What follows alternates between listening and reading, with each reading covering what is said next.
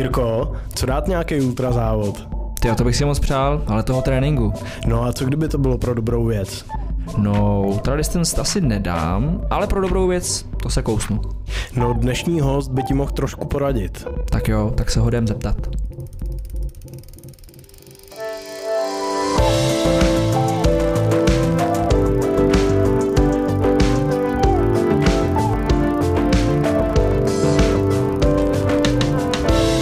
Jakmile se jednou člověk zamluje do cyklistiky, stává se navždy posedlým.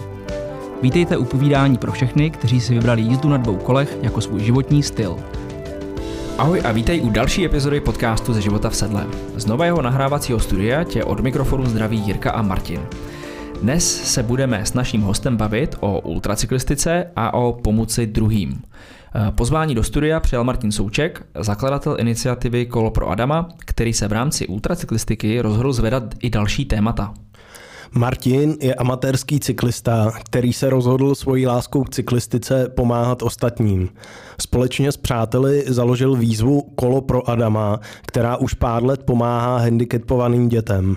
Martin sám rád překonává výzvy a tak si pro sebe jednu trochu bláznivou nachystal na rok 2024, kdy se vydá napříč jedním celým kontinentem. O jakou výzvu jde, vyzvídáme v této podcastové epizodě. Čau Martine, díky, že jsi přišel za námi do studia. Ahoj kluci, Jirko a Martine, děkuji za krásný úvod eh, a je mým potěšením být tady s vámi dneska. Skvělý. Už jsme naznačili v úvodu, že cyklistikou se ti daří pomáhat těm, kteří to potřebují.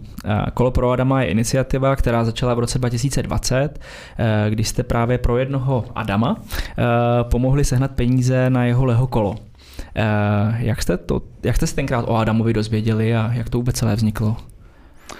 Eh, je to, je to pravda, eh, ten, ten název sám o sobě říká, komu tedy bylo tenkrát eh, záměr pomoci. Byl to, byl to Adam Kutan, což te, v tehdy v roce 2020 byl 13-letý kluk a já jsem se k němu dostal přes mého kamaráda Zdeňka, což je handicapovaný dospělý cyklista a kluk, který ve 40 letech utrpěl zdravotní úraz, respektive úraz při návratu z práce ho srazilo na přechodu auto.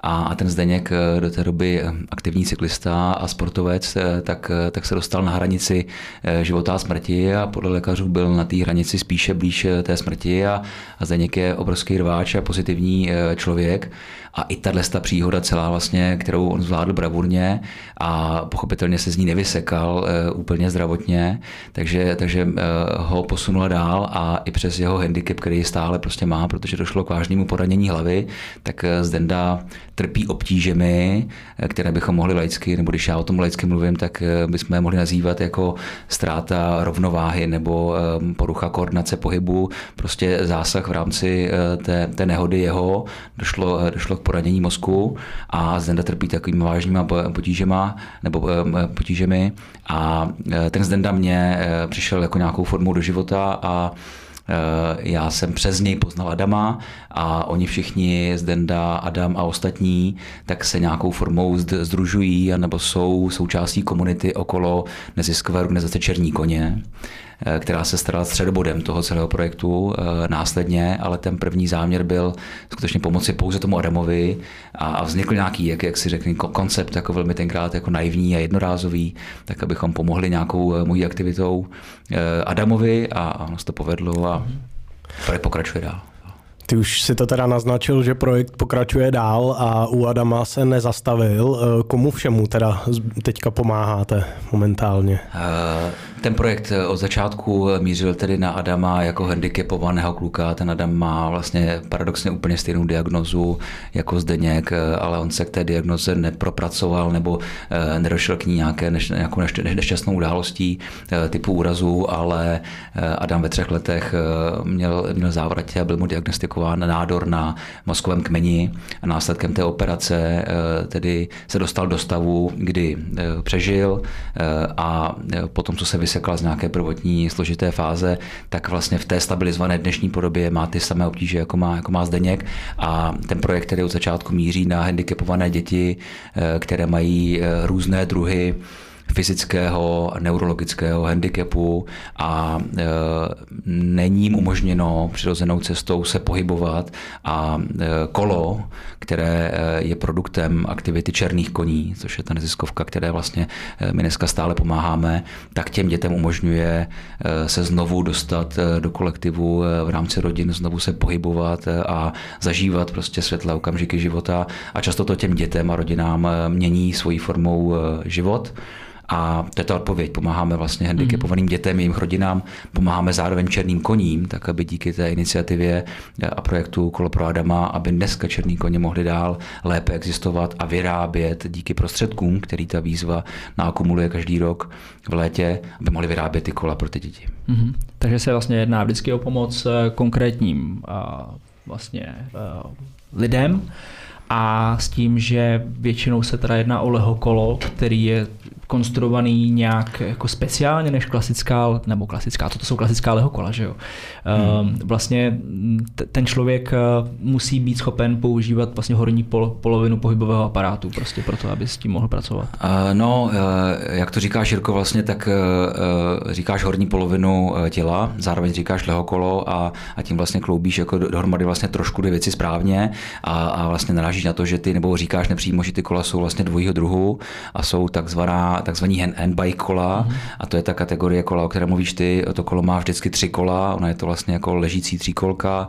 Eh, to kolo vypadá vlastně jako, že je lehokolo a leží, ale lehokolem se klasicky nazývá mm-hmm. asi spíše eh, kolo, který, který můžeme označovat jako tricykl nebo trike eh, v angličtině a je to kolo, který se na druhou stránku pohání dolníma končetinama. Takže jsou dva druhy kol, Oba dva typy jsou lehokola, obě dvě mají vlastně jako tři kola, je to stabilizovaná tříkolka, která je orientovaná spíše do té leho polohy a handbike se ovládá rukama a tricykl e, můžou používat ti, kteří nejsou třeba paraplegici, to znamená nejsou hmm. jako čistí vozíčkáři a je jim teda umožněno e, a je to vždycky lépe, i když eh, ta, ten handicap je nějaký e, komplikovaný a, a ty děti nebo dospělí můžou špatně se pohybovat a ta mobilita je stížená, můžou blbě chodit, tak stále a, a mají sílu v těch nohou, je tam motorika, schopnost nervově ovládat ty dolní končetiny, tak je lepší varianta vlastně podporovat i v jakýmkoliv těžkým stupni stupni stádiu jako to, toho handicapu tu formu vlastně trénování pohybu nohou. Jo. Ta, ta motorika, ten, ten eh, symetrický pohyb eh, stimuluje u těch dětí, je to velmi důležitý, stimuluje mozkovou činnost, která je pro ten eh, která brání tomu, řeknu, progresu té nemoci a, a zlepšuje ten stav celkově. Mm-hmm. Nás teďka poslouchá eh, spousta cyklistek a cyklistů, cyklistů, pardon, který eh, by se určitě chtěli eh, zapojit do té výzvy. Řekneš trošku víc o tom, jak to funguje a jak by se případně mohli zapojit nebo jak by mohli pomoct? Jo, jo, velmi rád. My máme za sebou tři ročníky, ten koncept eh, zůstává v podstatě stejný. Eh, my jsme došli v, ve druhém ročníku k nějakému stabilizovanému termínu vždycky konce července, kdy eh, dneska jsme rozšířili v loňském roce dobu konání výzvy na dva víkendy a týden mezi tím, čili je to 9, 9 dní. Je to jednorázová akce. Letos pojedeme 22. července, což je sobota, až 30. července, což je neděle a to je ta aktivní doba, kdy my sčítáme jakýkoliv kilometr kohokoliv, kdo se k nám přidá. A už od druhého ročníku se ta výzva rozšířila mimo cyklistiku na ostatní pohyb. My už dneska neříkáme ani, že bychom hledali a tu výzvu nabízeli sportovcům, už vůbec ne výkonnostním sportovcům, které pochopitelně máme rádi v té výzvě, ale ta výzva míří dneska na obyčejný lidi a chceme říct těm lidem, aby se pohybovali spolu s námi během těch devíti, devíti dní v létě. Mm-hmm Eh, tady to je poslední týden v červenci 23, tak aby se k nám přidali a aby pouze třeba svojí chůzí během, jízdou na koloběžce, na kole, eh, na, na jakýmkoliv prostředku, který, který generuje vlastní silou kilometry, tak aby nám pomohli ten počet kilometrů maximalizovat, navýšit a abychom za ty kilometry, které my od všech z nás a od našich fanoušků, od vás, kluci, tak věřím, že se k nám aktivně přidáte. Můžete udělat vlastní skupinu, můžete mm-hmm. udělat jako vlastní aktivitu typu, že vy vlastně pro tu výzvu vygenerujete okolo vás, eh, svoláte nějakou výšku, můžete pořádat každý den výšky mm-hmm. a tak vlastně jako eh, skupinově pomáhat té výzvě dávat dohromady balík kilometrů, který následně po ukončení my sečteme, my je sčítáme každý den, po ukončení sečteme a naši sponzoři, kteří se do výzvy postupně zapojují a přidávají se další sponzoři, tak ti odměňují finančním bonusem eh, tento pohyb kohokoliv z nás eh, svým finančním příspěvkem, který my v rámci založené eh, transparentní sbírky, tak, tak my ty prostředky akumulujeme, sbíráme a následně je po ukončení výzvy předáme všechny 100% těch prostředků předáváme černým koním, aby oni za ně mohli vyrobit pro další konkrétní jmenovitý děti další kola. Ještě promiň, eh, taková subotázka, ty si řekl konkrétní lidi, to znamená, že v době, kdy eh, pomáhám nebo jezdím nebo se pohybuju, tak už vím, eh, komu to půjde? Ano, my, my máme, řekněme, nějakou, nějakou mm, odvahu eh, říci, odhadnout, eh, kolik kilometrů bychom chtěli, zacílíme někam v rámci té výzvy, dáme si nějaký cíl a eh, víme, pracujeme s nějakou podporou nějakých partnerů, takže tušíme, kde by nějaká podpora finanční mohla alespoň základně být a my s nějakou pokorou a s nějakou odvahou zveřejníme příběhy loni sedmi dětí, kterým to kolo chceme prostě vyjezdit. A pracujeme vždycky s tím, s tím, s tou možností, kdy těch kol chceme pochopitelně víc a těch příběhů chceme přinést víc. Eh, ty děti už jsou v nějaké čekací listině, takže oni tam jsou jako další, další děti, eh, ale my nechceme zveřejnit. Eh, loni se nám podařilo vyjezdit 22 kol nebo kola pro 22 dětí a kdybychom zveřejnili 22 příběhů a pak se nám podařilo jenom, jenom 10, tak by to bylo složitý a často třeba demotivační nebo nepříjemný. Takže pracujeme s nějakou jistotou, na kterou cílíme a příběhy těch dětí zveřejňujeme dopředu a je možný si tady vybrat vlastně podporu podporou někoho konkrétního. Mm-hmm. Um, jedna věc jsou příběhy dětí, ale pak určitě jsou i zajímavé příběhy těch samotných účastníků, uh, kterých si za ty poslední tři ročníky kolo pro Adama se určitě napsalo spousta.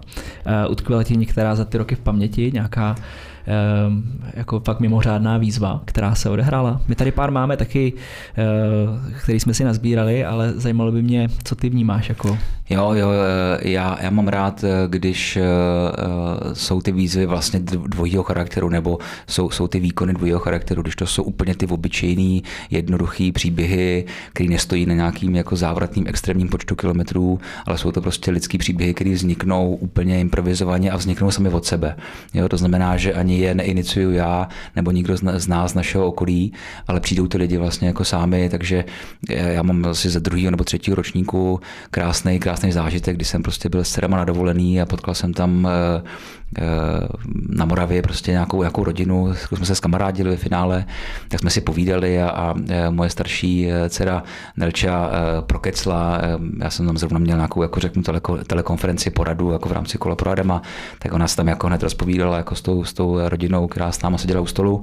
A tak jsme zabředli vlastně řeč jako na kolo pro Adama. Já jsem samozřejmě jako je pozval a vyzval, aby se k nám přidali. A tím to skončilo a za týden se ta, eh, ta rodina eh, ozvala a řekli, že iniciovali sami výzvu ve svém, svém okolí, ve Velvarech, uspořádali 24-hodinový prostě eh, podnik, kdy zapojili veřejnost okolo a, a vlastně udělali takovou jako svoji aktivitu a svoji iniciativu.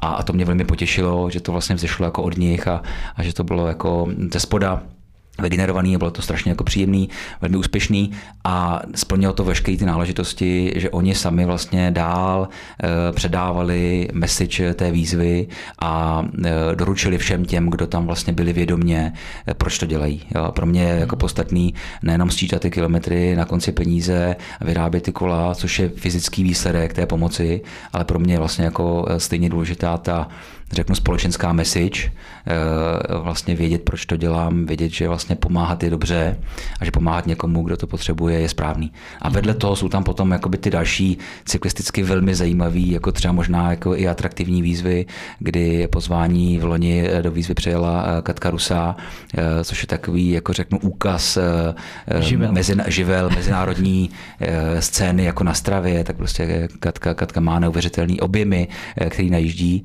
A já já jsem Katku hecnul a tak tam to zase bylo jako iniciovaný ode mě, tak jsem Katku hecnul a řekl jsem jí, aby se ke mně přidala, k nám přidala aby, eh, a tak vlastně vzniklo spojení jednoho konkrétního příjemce, eh, dítěte, eh, holčičky, pro kterou Katka vlastně jezdila a přijala moji výzvu, aby za těch devět dní v loni najezdila 2000 kilometrů.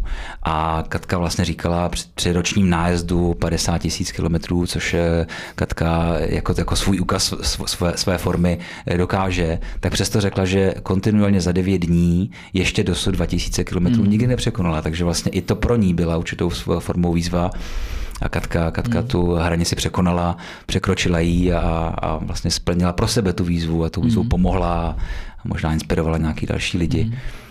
Jo, Katka je určitě jedna z cyklistek, kterou bychom rádi taky vyspovídali. Já jsem se před tím letním podcastem koukal na její stravu a viděl jsem, že včera eh, dala nějakých 160 km a všichni víme, jak je teďka v lednu, v únoru počasí, tak eh, klobouk dolů. Eh, mě tam ještě zaujal jeden příběh, který má trošku spojení s, ze života v sedle a to je vlastně pár furt pryč, který byli hosty naší třetí epizody podcastu, tak ty mi dneska prozradili, že vlastně s váma, nebo pro vás jeli z Bordeaux do Paříže a teda za devět dní ujeli no, něco víc než polovinu toho, co Katka, ale zase na jejich obranu oni měli sebou brašny eh, s celým, s celým svým živobytím, takže eh, i tak je to dobrý.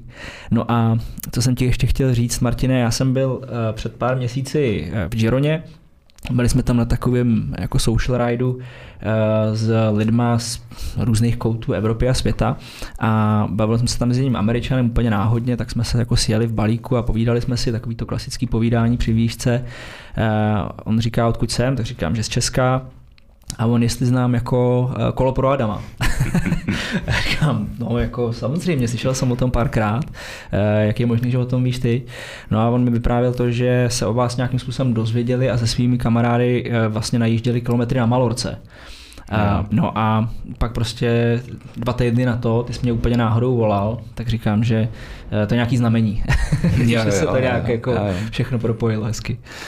Jo, tak je, je, to pravda. Já bych eh, ještě využil eh, hozený rukavice od tebe a poděkoval Ivčovi a Zdeňkovi, eh, který se skrývají tady za označením Footbridge a jejich nádherným projektem, kdy oni přijali, opět stejně jako Katka, tak přijali můj výzvu zapojit se, zapojit se do projektu Kola pro Adama. Oni už byli součástí toho každý rok, ale zapojit se trošku veřejně a malinko vlastně i jako prodat a zveřejnit ten jejich úžasný příběh, kdy déle jako rok cestovali na kole okolo světa a přijali tu výzvu a pojeli krásnou formou prostě eh, po svém.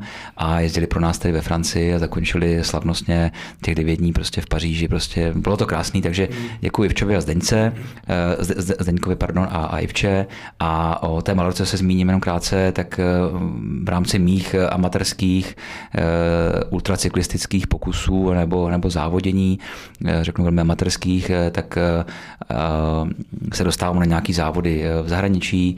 A, a tam pokud na to přijde jako někdy řeč eh, po, po závodě nebo je třeba během závodu někdy, když jako máme, máme šanci prostě trošku jako pokecat, tak eh, jsem se bavil okolo eh, s, se Stevem, což je, což je Ir, který dneska žije na Malorce a tak jsme se nějak prostě bavili o té výzvě, jako, protože já jsem měl ve pro Adama, pochopitelně on se ptal, jako, co, co, to jako tady je jako vlastně v angličtině a tak dále, tak jsem mu vysvětlil ten příběh a a zase prostě jako ta, ta, ta story skončila a Steve se vozval e, následně na to prostě několik měsíců, tak se vozval, že teda jsou ready na té Malorce a prostě dal dohromady skupinu asi 15 lidí a, a prostě jezdili pro nás a, a v součtu, když to řeknu dohromady, tak najezdili asi 6 000 kilometrů. Hmm. E, takže neuvěřitelný příběh a vlastně měli jsme s nimi jako denní kontakt a, a, a ty zážitky, takže probíhala nějaká videokomunikace a prostě je to, je to hmm. úžasný. No.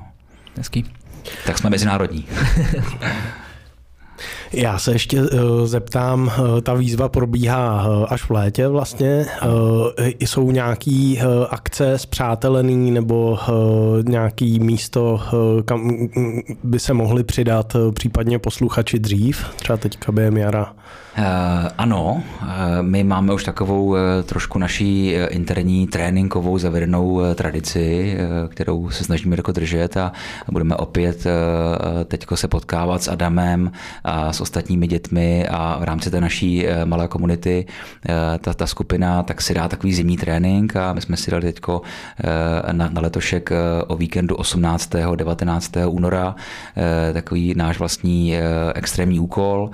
Postavíme takový, řeknu, provizorní závodiště v Sokolovně v Bukovanech, což je malá vesnička u Kyjova na Moravě, odkud pochází Adam a tam s podporou místní starostky máme k dispozici Sokolovnu, kam bychom chtěli vás všechny, kdokoliv bude se chtít přidat, eh, aby se na nás přišel podívat a nebo nám pomohl, protože budeme mít za úkol na trenažerech handbajku, budeme mít postavený čtyři stanoviště, čtyři ostré trenažery handbajku a budeme mít za úkol za ten víkend, eh, jak nám to bude trvat, dlouho nevíme, ale budeme mít za úkol eh, natočit rukama 800 kilometrů hmm. a pokud tak učiníme, tak náš sponzor této zimní tréninkové akce, společnost Satra, tak eh, zaplatí eh, jeden další speciál eh, dalšímu dítěti, takže i ten trénink bude mít jako nějakou formou vyústění v to, pokud mákneme, tak jedno další dítě bude mít handbike nebo tricykl od černých koní. Hmm. Takže jste zváni všichni 18. února do Bukovan, do Sokolovny. My už tam budeme od pátku v noci, začneme jezdit v 11 v noci v pátek a pojedeme prostě turh přes noc a sobota, neděle dokud to prostě nedojezdíme. A pokud bych měl ještě využít krátké pozvánky, tak já jsem sice řekl termín 22. až 30., což je ta výzva, která běží kdekoliv na světě, kdokoliv může s náma se pohybovat a ty kilometry budeme počítat, ale může nás taky všechny navštívit a vidět a můžeme se potkat společně. My jsme eh, od letošního roku zavedli novou tradici a celou tu naší vnitřní aktivitu, vnitřní myslím jako toho týmu Adama a nás okolo, budeme směřovat na jedno tradiční místo a to jsou eh, Letovice u Blanska, kde vznikne letos první ročník, nebo zakládáme, věříme tomu, že tradici krásného závodu na 24 hodin, takže vzniká v Česku nový závod na 24, Letovická 24 eh, hodin, eh, závod, který bude součástí výzvy kola pro Adama. A všichni ty, co se k nám přidají na tom závodě, připojí se k Adamovi, Lindě, Kace, dalším dětem, které mají od nás kolo, tak budou automaticky zapojeni do výzvy ty kilometry, které najezdí na definovaném okruhu závodním 24 hodin budou s náma kroužit, tak eh, budou započteny do výzvy. Takže můžete přijet sportovat, jezdit na mhm. kole, ale můžete se přijet podívat do krásného zázemí, kde bude spousta doprovodných aktivit a můžete jenom vidět eh, to, co ta kola těm dětem vlastně poskytují a můžete i na ta, na tom stejném trenažéru s náma těch 24 hodin virtuálně šlapat a budeme tam mít kategorii virtuální 24 hodinovky a mm. budeme sčítat kilometry. Hustý tak to, abych začal dělat klik na, na, tu, na tu únorovou eh, výzvu. Je, je to, eh, přijďte kluci se podívat, můžete se zajít podívat do jeden do černých koní a vyzkoušet si, mm-hmm. ale přijďte podívat se klidně do Sokolovny, do Bukován, Jasně. je to skutečně jako makačka. No. no to jako je, to, je to.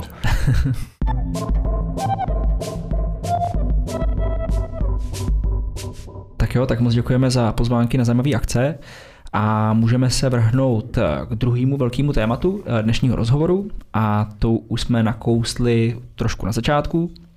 Eh, zmínili jsme, že tebe hodně ultracyklistika nadchla a ty se příští rok rozhodl pro jednu hodně posedlou výzvu a to je RAM, nebo Race Across America, závod, který má délku přes 4800 km a podmínkou je, že závodníci tuto trasu musí absolvovat po 12 dní tak nám pověs, proč se rozhodl zrovna pro takovouhle velkou výzvu. Hmm, uh... Já vůbec nevím vlastně, kluci. No. Já jsem se prostě proto rozhodl. Já jsem věděl do poloviny srpna 22 eh, loňského roku jsem prostě věděl, že tohle v životě nechci jako absolvovat, že vlastně jako tohle nemám zapotřebí, hmm. nebo že to vůbec není moje motivace. To jsem prostě nějak věděl. A protože ale na druhou stránku, protože jeden z ambasadorů eh, kola pro Adama je Tomáš Navrátil, což je jeden ze tří Čechů, který eh, zvládl eh, tuto výzvu. A v roce 2017 Tomáš v limitu rám dojel v Americe, tak jsem, tak jsem o tom projektu o Tomáše věděl. A tím spíš jsem věděl, že nic takového v životě jako podniknout vlastně nepotřebuji a nechci, ale já jsem se rozhodl pro nějakou svoji vnitřní změnu spousty věcí a změnil jsem nějak jako svůj životní setup. Opustil jsem na konci března loňského roku moji biznesovou kariéru, k čemuž mě přivedla vlastně nějaká rodinná situace, potřeba se více věnovat dětem, svým holkám a mm, součástí té změny jako týdle vlastně pracovní, eh, přerušení, opuštění biznesové kariéry, sám nevím ještě, tak jsem si dal nějakou jako přechodnou dobu, kdy budu hledat nějakou vlastní inspiraci novou. A ten čas nějak běžel a, a z ničeho nic eh, na svatbě mýho bráchy, tak já jsem prostě nějak jako dostal po půlnoci nějaký takový prostě nápad, eh, který už jsem se nepustil a ten nápad zněl, že se vlastně připravím a uh, pokusím se úspěšně tuhle výzvu zdolat a uh, ta věc má vlastně dvě ambice. Jo, jedna věc je ten závod zvládnout, e, postavit se na něj a zvládnout ho. Fajn, ale vlastně pro mě je stejně důležitá jako tahle část, tak je pro mě vlastně podstatná ta cesta tam, cesta vlastně v té přípravě, která je součástí týmí změny. Jo. Takže vlastně ta hmm. moje motivace je opravdu změnit svůj způsob života, což je nutný, abych tu výzvu s rozumem v hlavě, můžu mít jako tu hlavu silnou pro takovouhle věc, ale zároveň je tam potřeba mít jako dostatek jako rozumu a respektu a, a připravit se na to pořádně, tak aby to dopadlo dobře, bezpečně a třeba i úspěšně. Hmm. Takže jsem si řekl, že se na to připravím. A ta cesta vlastně pro mě je opravdu o systematické přípravě. Dneska Eh, do té Ameriky, takže ono to není jako jenom nápad, jako postavit se do Ameriky a odjet to, ale eh, ta podstatnější věc je pro mě to, co všechno teď jsem začal dělat eh, pro to, abych byl schopný tam se postavit. Tak na to tě určitě vyspovídáme. Já tak, když to vidím vlastně napsané na papíře, ještě v kontrastu s tou Kateřinou Rusou, kde odjela za 9 dní 2000 kilometrů, tak tady vlastně máš 14 dní na to ujet dvojnásobek, ještě víc, tak uh, o to víc mi to přijde ještě šílenější. No a mně to přijde ještě o to víc šílenější, že nám Martin prozradil před rozhovorem, že na kole jezdí vlastně 6 let, hmm, hmm. Takže ty za sebou nemáš taky žádnou jako dlouholetou uh, přípravu systematickou, cyklistickou. Absolvoval si přesto něco, co by se tomu aspoň trochu podobalo? Ne, kluci, myslím si, že ne. Myslím si, že jsem jako nic, co se tomu podobá, dosud neabsolvoval. Já jsem si nějakou formou mm, vlastně vyzkoušel, že mám silnou hlavu, jo? což jsem nějak viděl jako i z toho biznesu, eh, že prostě věci nevzdávám, že když se pro něco rozhodnu a natknu, tak to eh, stůj, co stůj, dotahu do konce a eh, tahle moje vůle a nějaká jako nezlomnost se stala základem mých amatérských výletů za ultracyklistikou, můžeme tomu říkat i závodění, ono jako třeba to nebylo vůbec špatný ve smyslu jako toho amatérského počínání, ale stále jako by ty moje distance, které já jsem jezdil, oni mě vlastně vlastně vyhovovali svojí formou, tak ty distance byly, jako řekněme, někde od 1000 do 1500 kilometrů, což byla prostě kategorie ultracyklistických závodů, která mě vyhovovala protože uh, tu kategorii někdo označuje nebo se označuje jako kategorie sprint a to je kategorie, kde se prostě ty věci jezdí uh, bez supportu a jezdí se v podstatě, pokud chce člověk uspět, tak se jezdí bez zastavení, respektive bez nutných pauz, který jako potřebujete. Ano, ale bez pánku, jezdí se na jeden zátah a tam já jsem zjistil, že ty, tato kategorie mě jde. Já mě bavila ta kategorie, jde mě a ona se, tato kategorie s tou nějakou vůlí a s tou silnou hlavou dá, dá dělat. Jo? I na té vlastně mý děsně amatérský úrovni, eh, kdy já, eh, jak si Martin řekl správně, na kole jezdím opravdu jako 6 let. Předtím jsem jezdil na kole tak jako úplně každý obyčejný člověk eh, a bylo kolo pro mě bylo spíš než sportovní náčení, tak dopravní prostředek, dojet si pro rohlíky do krámu a najezdil jsem možná jako několik set kilometrů za rok, na kole a v tom roce 2016, tedy minus 6 let zpátky, tak, tak jsem si zamiloval silniční kolo a přidal se k tomu nějaká, nějaká jako zkušenost a pokus ujet něco dalšího a mně se to strašně zalíbilo, tak jsem se v tom začal jako někam posouvat. No a hmm. uh, skončil jsem na těch distancích, které mě prostě bavili a oni byli právě daný jako tou schopností ujet to naraz eh, a byli bez supportu a to mě bavilo. A, a Race Across America je prostě závod, který je svojí distancí, a svojí úplně jako formou a, vlastně charakterem toho závodu, což není jenom o té distanci, je to o podmínkách vlastně, kdy, se ten závod projíždí jako podnebním pásmem a tak dál, nebo několika podnebními pásmy. Eh, tak je prostě extrémní a ten závod je nad rozdíl od toho, co jsem kdy dělal, tak je se supportem, jo, protože ten limit je tam tedy 12 dní a to se prostě nedá eh, typicky zvládnout eh, v té v rovině bez supportu. Takže pro mě to je novinka nejen v té distanci, ale i v té formě, kdy hmm. sebou vezete v mém případě osmičlenný tým, který dneska je pohromadě, který toho cyklistu má za úkol starat se o něj tak, aby on měl jediný úkol a to je šlapat na kole a hmm. fyzicky zvládnout. To jsem právě chtěl říct, závod. že on je to sice jako obrovský individuální výkon, ale je to vlastně kolektivní úsilí, kolektivní podpora, kterou ten člověk musí mít. Já jsem já se teďka nedávno koukal na jako jako dvoudílný dokument z dílny GCN, který mm-hmm. se mhm. jmenuje Road to Ram mm-hmm. a tam se dva ultracyklisti v tandemu snažili vytvořit jako nový uh, traťový rekord. Uh, to, jestli se jim to podařilo nebo ne, tady nechci spojovat, ale každopádně, co mě hrozně překvapilo, byla ta robustní příprava uh, na celý ten podnik. Ať už je to nacvičování, jako noční výměny kol, Eh, vůbec logistika všech, všeho materiálu, jak to dostat do té Kalifornie, že jo, kde závod začíná, mm-hmm. až vlastně po eh, jako sestavení toho tréninkového plánu. Tak ty si řekl, že máš 8 členů týmu, mm-hmm. tak jestli nám je můžeš představit, co všechno budou mít na starosti. Uh... Ano, určitě. To, to se říká, Širko, je, je jako naprostá pravda. Ten, ten výkon není výkon toho cyklisty. Ten cyklista je jeden, v našem případě teda z devíti hmm. Eh, eh, členů týmu, který má za úkol se dostat ze západu, eh, ze západní pobřeží Ameriky na východní. Má na to limit 12 dní a řadě týmů se nepodaří ten úkol zvládnout, protože se zadrhnou věci v té organizaci toho vlastního týmu. Jo. Je to složitý z mnoha úhlu pohledu, může dojít eh, k nějaký vnitřní ponorce, může dojít eh, jako k technickým eh, závodám, může dojít prostě ke spoustě věcem, které se netýkají té cyklistiky jako takový a proto je strašně důležitý, aby ten tým byl poskládaný nějakou formou. Já jsem si bral formu tou, že bych rád, aby ten tým byl poskládaný z přátel, aby tam byla dobrá vnitřní energie a aby jsme se vyhli případně riziku e, nějakých e, věcí, jako je ponorka, prostě nějaké rozhádání, což může vlastně proměnit vůbec e, průběh a charakter toho závodu.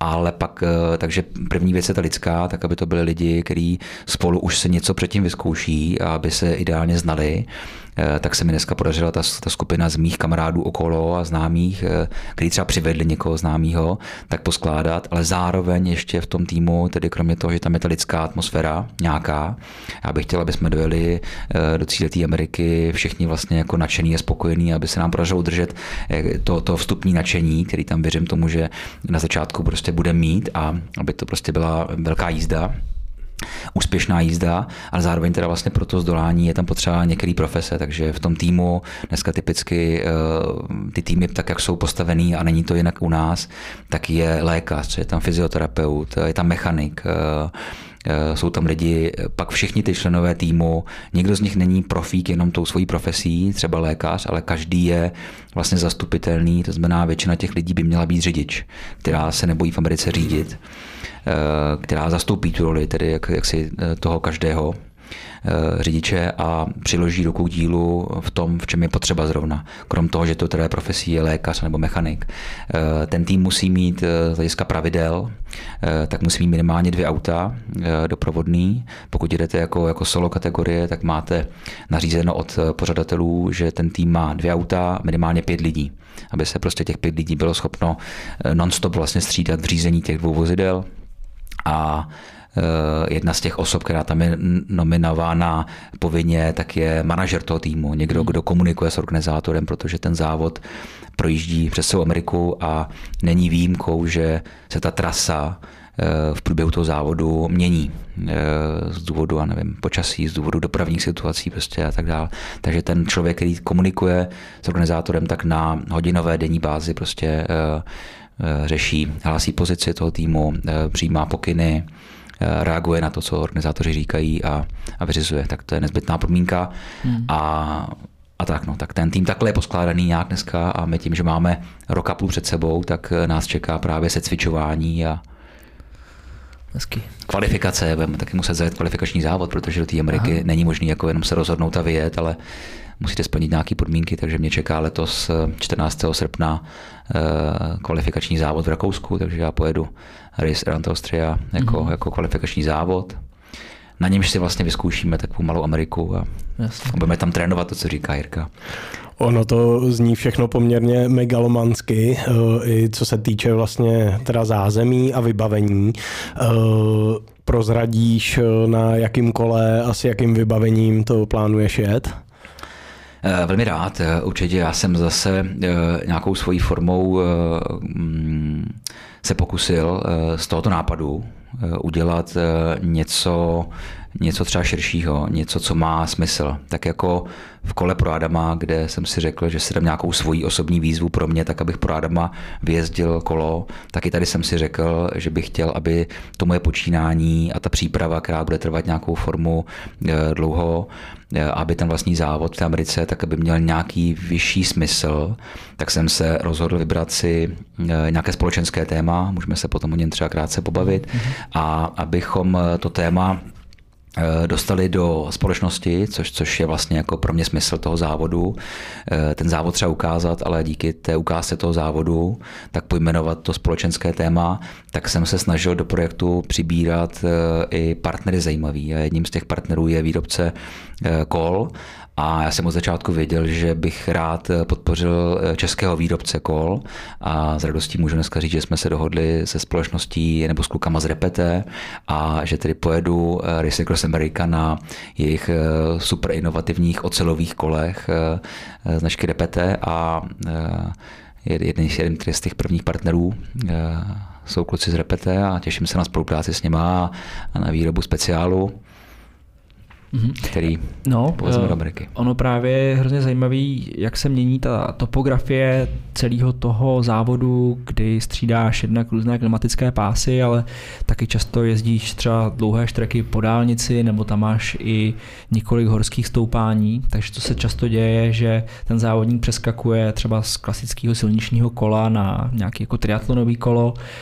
Uh, už je to něco, co bys měl rozvržené? To znamená, kolik třeba těch kol sebou budeš mít a uh, Jo, jo, jo. Eh, my jsme to, eh, jeden, jeden z těch podstatných členů toho týmu je Tomáš, je sám Tomáš Navrátil, takže, takže Tomáš, ten, který to vlastně zvládnul a, a odjel, tak, tak pojede se mnou v rámci týmu, v rámci support týmu, takže s Tomášem já jsem se začal jako jedním z prvních pro mě fundovaných eh, profíků na, na takovouhle věc eh, bavit. A diskutovali jsme právě, řekněme, i tu, tu část eh, okolo kol, jo. takže byla ve hře chvilku i, i vlastně jako časovkářská koza, kterou bychom mohli sebou vést. Nakonec, pokud se to nezmění ještě, tak tomu tak nebude mm-hmm. a povezeme tam v podstatě sebou dvě identické repetiácké kola. Asi bychom popřeli potom i tu myšlenku už jako repete, protože prostě kluci nemají časovkářský speciál. Jasně. A museli bychom tam motat jiný třetí kolo nebo kolo druhé značky, to se mě vůbec nechce. A i po diskuzi s Tomášem a té jeho zkušenosti eh, je dost jako pravděpodobný a reálný, že se eh, ta koza nevyplatí. Jo? Eh, je tam velmi málo úseků, kdyby ta koza tam měla ten svůj smysl. Ale uvidíme třeba, třeba tam jako nějaký doplněk, jako třetí kolo poveze, ale hmm. ta současná představa je, že povezeme dvě identické kola eh, závodní, které tam budou eh, připravený vlastně eh, pro mě jako pro závodníka vždycky v ready stavu a povezeme třetí kolo v podstatě rozebraný, povezeme možná, povezeme určitě třetí sadu zapletených kol s vyšším rávkem, který budou narazovat vlastně jako řekněme to rychlé kolo na ty hmm. roviny a budeme ho nasazovat na ty úseky, kde se vyplatí eh, využít jako větší výšku eh, rámu. Asi nejsem ten typ cyklisty, který by tam utočil disk celý, mm. takže, takže nepovezeme prostě jako sebou disk. Proto možná ani nekoza, no tak jako uvidíme. No. Mm-hmm. No, eh, já sám musím říct, že volba ocelového kola na takovýhle závod si myslím, že je dobrá, protože já sám mám ocelový kolo od Repete a na delších štrekách vlastně oceňuju ten komfort, absorpci, vibrací a podobně. Um, co se týče komfortu jako takového, jak seš na tom třeba s seracíma partiema? Uh, seš jako člověk, který na tady těch ultraštrekách jako hodně řeší výběr, jednak uh, vlastně kalhot, nějakou třeba kosmetiku, případně samozřejmě sedlo, věc, která nás velmi zajímá. Uh, jo, jo, jo, já jsem, já jsem ten typ, který to řeší. Jo. Jsem, jsem typ prostě, který si má uh, svoji formu starosti, uh, takže byť mám nějaký třeba jako roční nájezd, tak, tak vlastně tahle, tahle věc mě trápí jako dost docela a, a řeším to hodně. Jo. Takže řeším dost, jako dlouho jsem řešil výběr sedla, ke kterému jsem se vlastně postupně projezdil. Uh, dost řeším vlastně jako uh, oblečení kalhoty, vložku uh, a, a pořád mě tam něco vadí, pořád mě tam něco zlobí, takže, takže jako mazání, kosmetika a vlastně sedlo a, a, a kalhoty, tak jsou pro mě jako dost kritický důležitý. A nejsem ten typ cyklisty, prostě, který může vodit jako eh, v jakýmkoliv setupu. Mm-hmm. Byť takhle velkou extrémní věc, prostě je otázka, jestli by se dala vodit jako v jakýmkoliv setupu, ale prostě mě třeba trápí jako tyhle věci i jako při 200 kilometrech, jo, takže mm-hmm. i při těch krátkých jako věcech mám s tím trable, takže mm-hmm. trochu jsme naťukli nějakou, nějakou naší jako diskuzi o, o tom, jestli vaše sedlo inovativní já sebou nebrat. Tak. Já myslím, že by se na to hodilo. To samozřejmě proberem. Eh, vidím ještě tady na tvé mikině italského štírka, takže dá se říct, že eh, co se týče kalhot, tak eh, volíš Castelli jako tvoji volbu, nebo? Uh, jo i ne. Uh, já mám kostely, kostely jako produkt nebo značku a jejich, jejich výrobky všechny moc rád a fungují a, a jezdím v nich uh, uh, docela jako dost rozmanitě. Uh, kalhoty nakonec jsem vlastně jako zvolil a uh, jezdím dosavadně uh, od švýcarské firmy Asos, mm-hmm. takže, takže to jsou moje kalhoty. Uh, na ty dlouhé distance tam vozím speciální kategorii, kterou oni mají, prostě ultra distance uh, typ, typ speciálních kalhot ale tady eh, eh, pro Ameriku a pro ten celý proces tak eh, vedeme nějakou diskuzi s lokálním, s lokálním výrobcem oblečení, kdy bychom chtěli podpořit zase někoho lokálního a, a vzít sebou celý oblečení. Mm-hmm.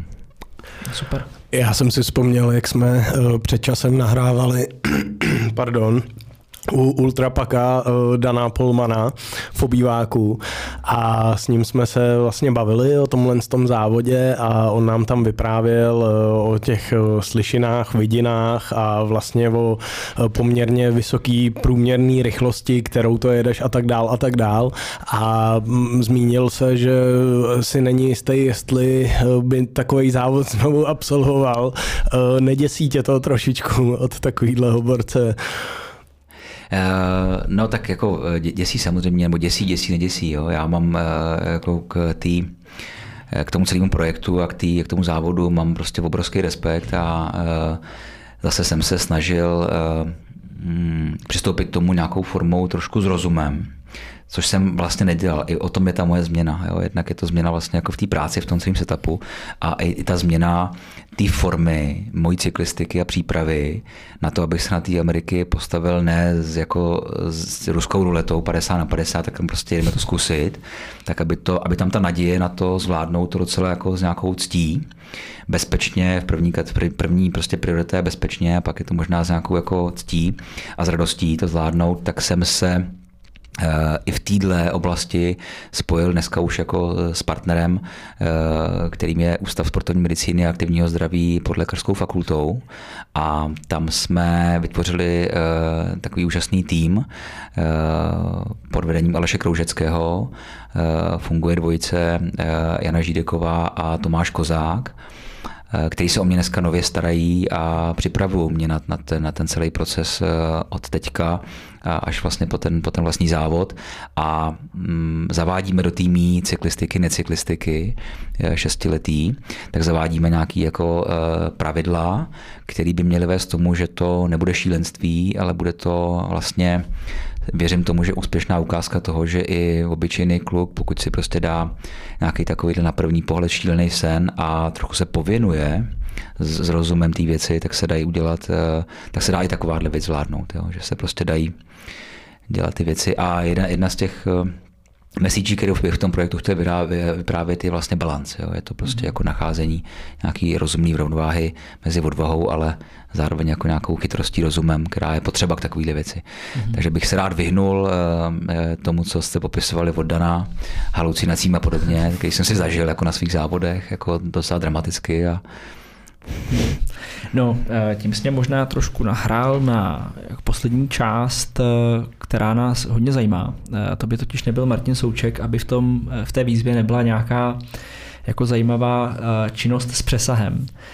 Ty se nám svěřil, že by si v rámci toho chtěl zbynout už nějaké jiné téma a jedná se o téma paliativní péče. Ano. Tak jestli by si možná něco nastínil, jak toto téma, který si myslím, že eh, je důležitý, aby třeba víc jako rezonovalo, rezonovalo ve společnosti, více se o něm hovořilo, tak jestli jenom můžeš trošku naznačit, eh, co se chystá.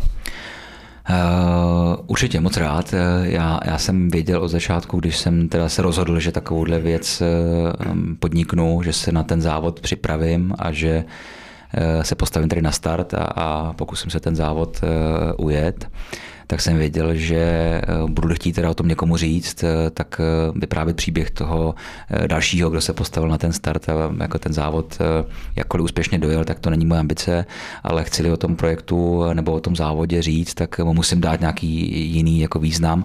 A vybral jsem si téma paliativní péče jako uh, pro mě důležitý, důležitý součást nebo důležitou součást současné medicíny eh, v Česku.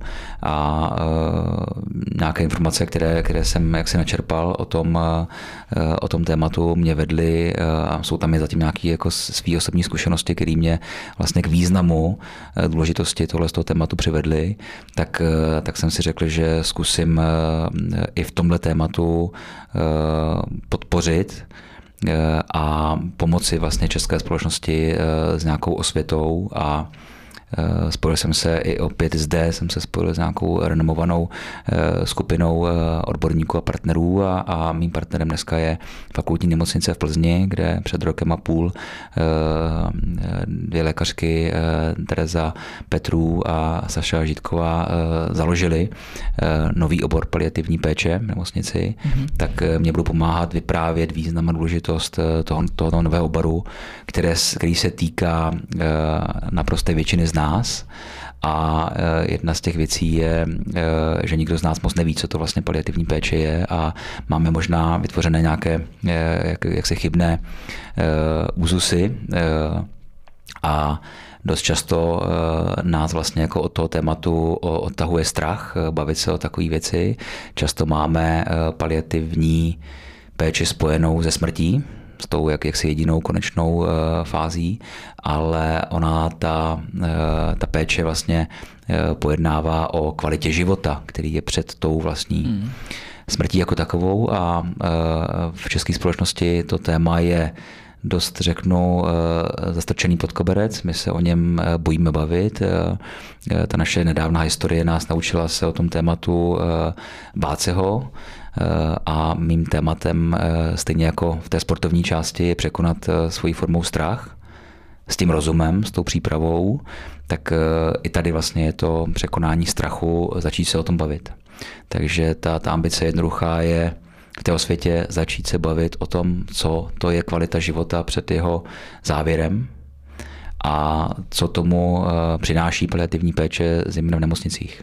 Jo, to téma je široký, já ho tady nechci úplně Jasně takhle rozebírat eh, z oleje, ale eh, bude ten prostor na to během eh, toho, toho roku a půl o tom tématu mluvit a stejně jako u Prádama, kdy ta věc končí nějakou společenskou mm, touhou to téma podpořit, tak i, i v mém projektu, jehož název ještě dneska není úplně, úplně definovaný, tak, tak bude charitativní přesah a e, budeme se snažit vtáhnout do hry do celé té hry e, závodní i té, i té jako společenské e, veřejnost českou a budeme chtít vygenerovat nějaké finanční prostředky, které pomůžou tomu vybranému tématu. Mm-hmm.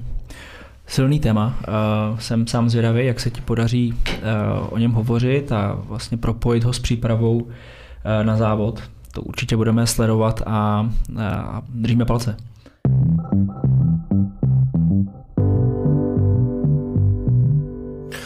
Já bych teďka uzavřel eh, tu hlavní část eh, rozhovoru, který teda byl, eh, začal i skončil, nebo byl o velkém přesahu, jak díky cyklistice můžeme dělat dobro, nebo respektive jak Martin Souček dělá díky cyklistice i pohybu dobro. A teďka bychom se tě zeptali nakonec ještě na takový odlehčenější otázky nebo témata, který pokládáme každému hostovi. Ta první je o trendech v cyklistice o pozitivních i těch negativních. Eh, doká- vnímáš něco, eh, co tě hodně baví teďka na cyklistice, kam se třeba posouvá, a nebo co tě naopak štve? Mě baví gravel, eh, jedna z těch věcí, která, která jako mě, u mě zafungovala, tak, tak je gravel, takže jako, jako trend eh, eh, cyklistický, dneska moderní, tak, tak u mě funguje je gravel a s tím spojená celá nějaká kultura ježdění. Pro mě gravel je vlastně návrat do lesa, do přírody na silnějším kole, takže pro mě to je skloubení jako těch dvou věcí, které vlastně já miluju na silnějším kole, je to ta geometrie, ty berany a eh, prostředek toho, jak se dostat zpátky do bezpečného prostředí, eh, do přírody. A když teda vlastně mluvím, teď mi došlo vlastně o té bezpečnosti, tak jako jeden z těch trendů, který bych chtěl vlastně podpořit, tak je iniciativa 1,5 metru, respektuj, respekt na silnici, což je teda svojí formou vlastně to, co mě přivádí do toho lesa na tom grevlu a jsem rád díky tomu grevlu, že se dostanu do bezpečného prostředí, protože ta milovaná jízda na silničním kole často bez toho chybícího respektu je teda jako o život. Jo, takže takže eh, tahle, tahle věc je pro mě, eh, to není trend, ale to je prostě nějaká aktivita, která, která se mi líbí a kterou eh, mi podporuju. Zase jo, složitý téma, ale za mě je vlastně svojí podstatou jednoduchý. Měli bychom na obou dvou stranách, jak v tom autě, tak, tak na tom kole respektovat tu druhou stranu a chovat se k sobě slušně. A to mám pocit, že Eh, je další vlastně jako řeknu historická jako křivda, která tady v nás jako nějak jako byla vytvořená, nevím jako čím se stala, eh, složitá otázka, stejně jako u toho strachu eh, z toho konečná toho života, tak taky tady vlastně je na čem pracovat a co, co jako měnit a, a učit se respektovat vzájemně. Takže gravel respekt, asi jo. Super. No a mm, je tam něco, co tě třeba trošku nebaví v rámci cyklistických trendů, nebo něco, co si za poslední roky zaregistroval a řekl si, že to je zbytečný, že to té disciplíně nebo tomu sportu ne, neprospívá?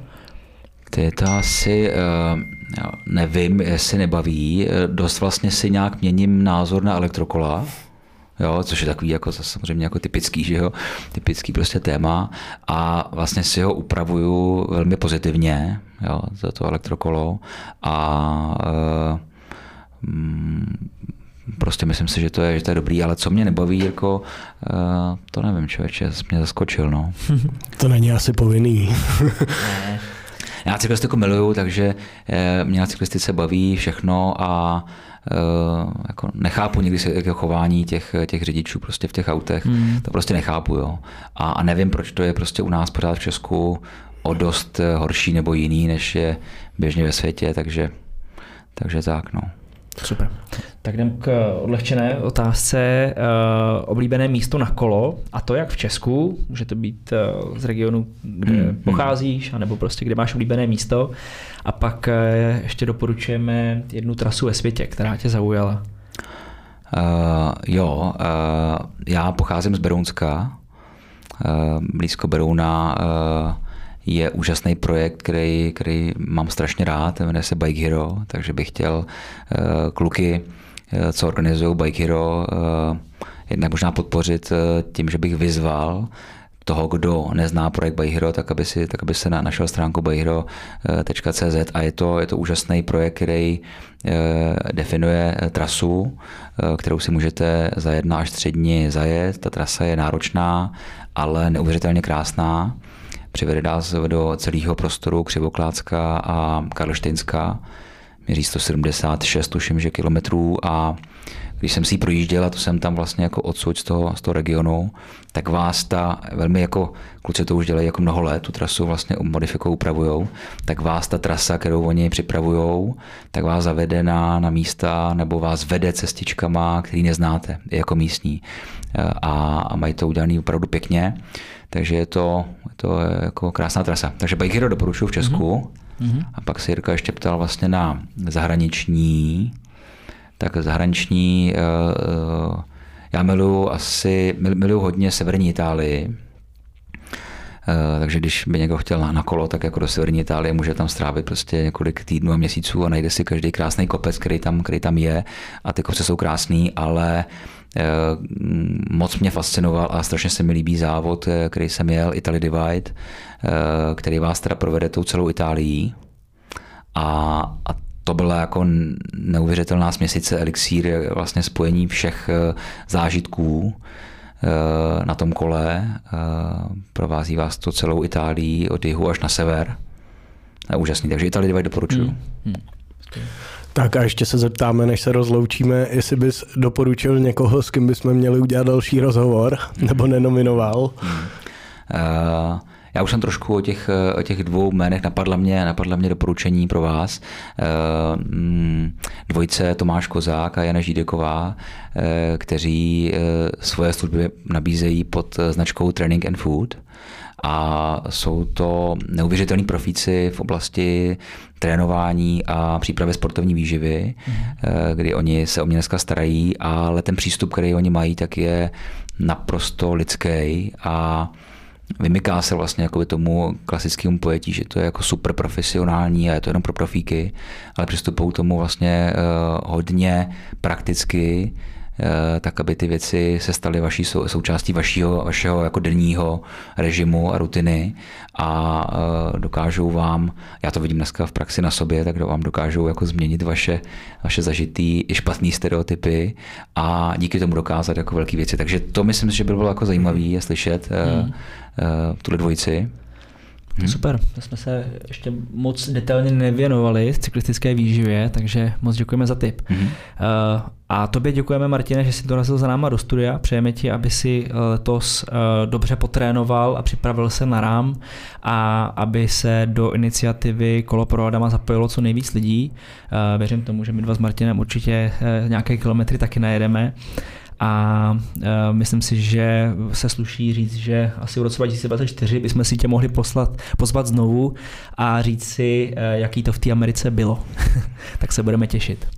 Tak jako si děkuji moc za pozvání a ať už to dopadne jakkoliv v té Americe, tak uh, vaše pozvání rád přijmu a vám fandím v tom, co děláte, v tom, čem děláte ať už je to eh, ve výrobě eh, eh, speciálních unikátních sedel, anebo v tomhle podcastu. Takže děkuji ještě jednou a krásný den. Díky moc, ahoj. Čau, díky. ahoj. Díky, že jsi doposlouchal nebo doposlouchala další epizodu podcastu ze života v sedle. Budeme rádi, když nás ohodnotíš v tvojí oblíbený podcastový aplikaci. Jsme taky rádi za každý komentář a zpětnou vazbu, které dostáváme na Instagramu i Facebooku.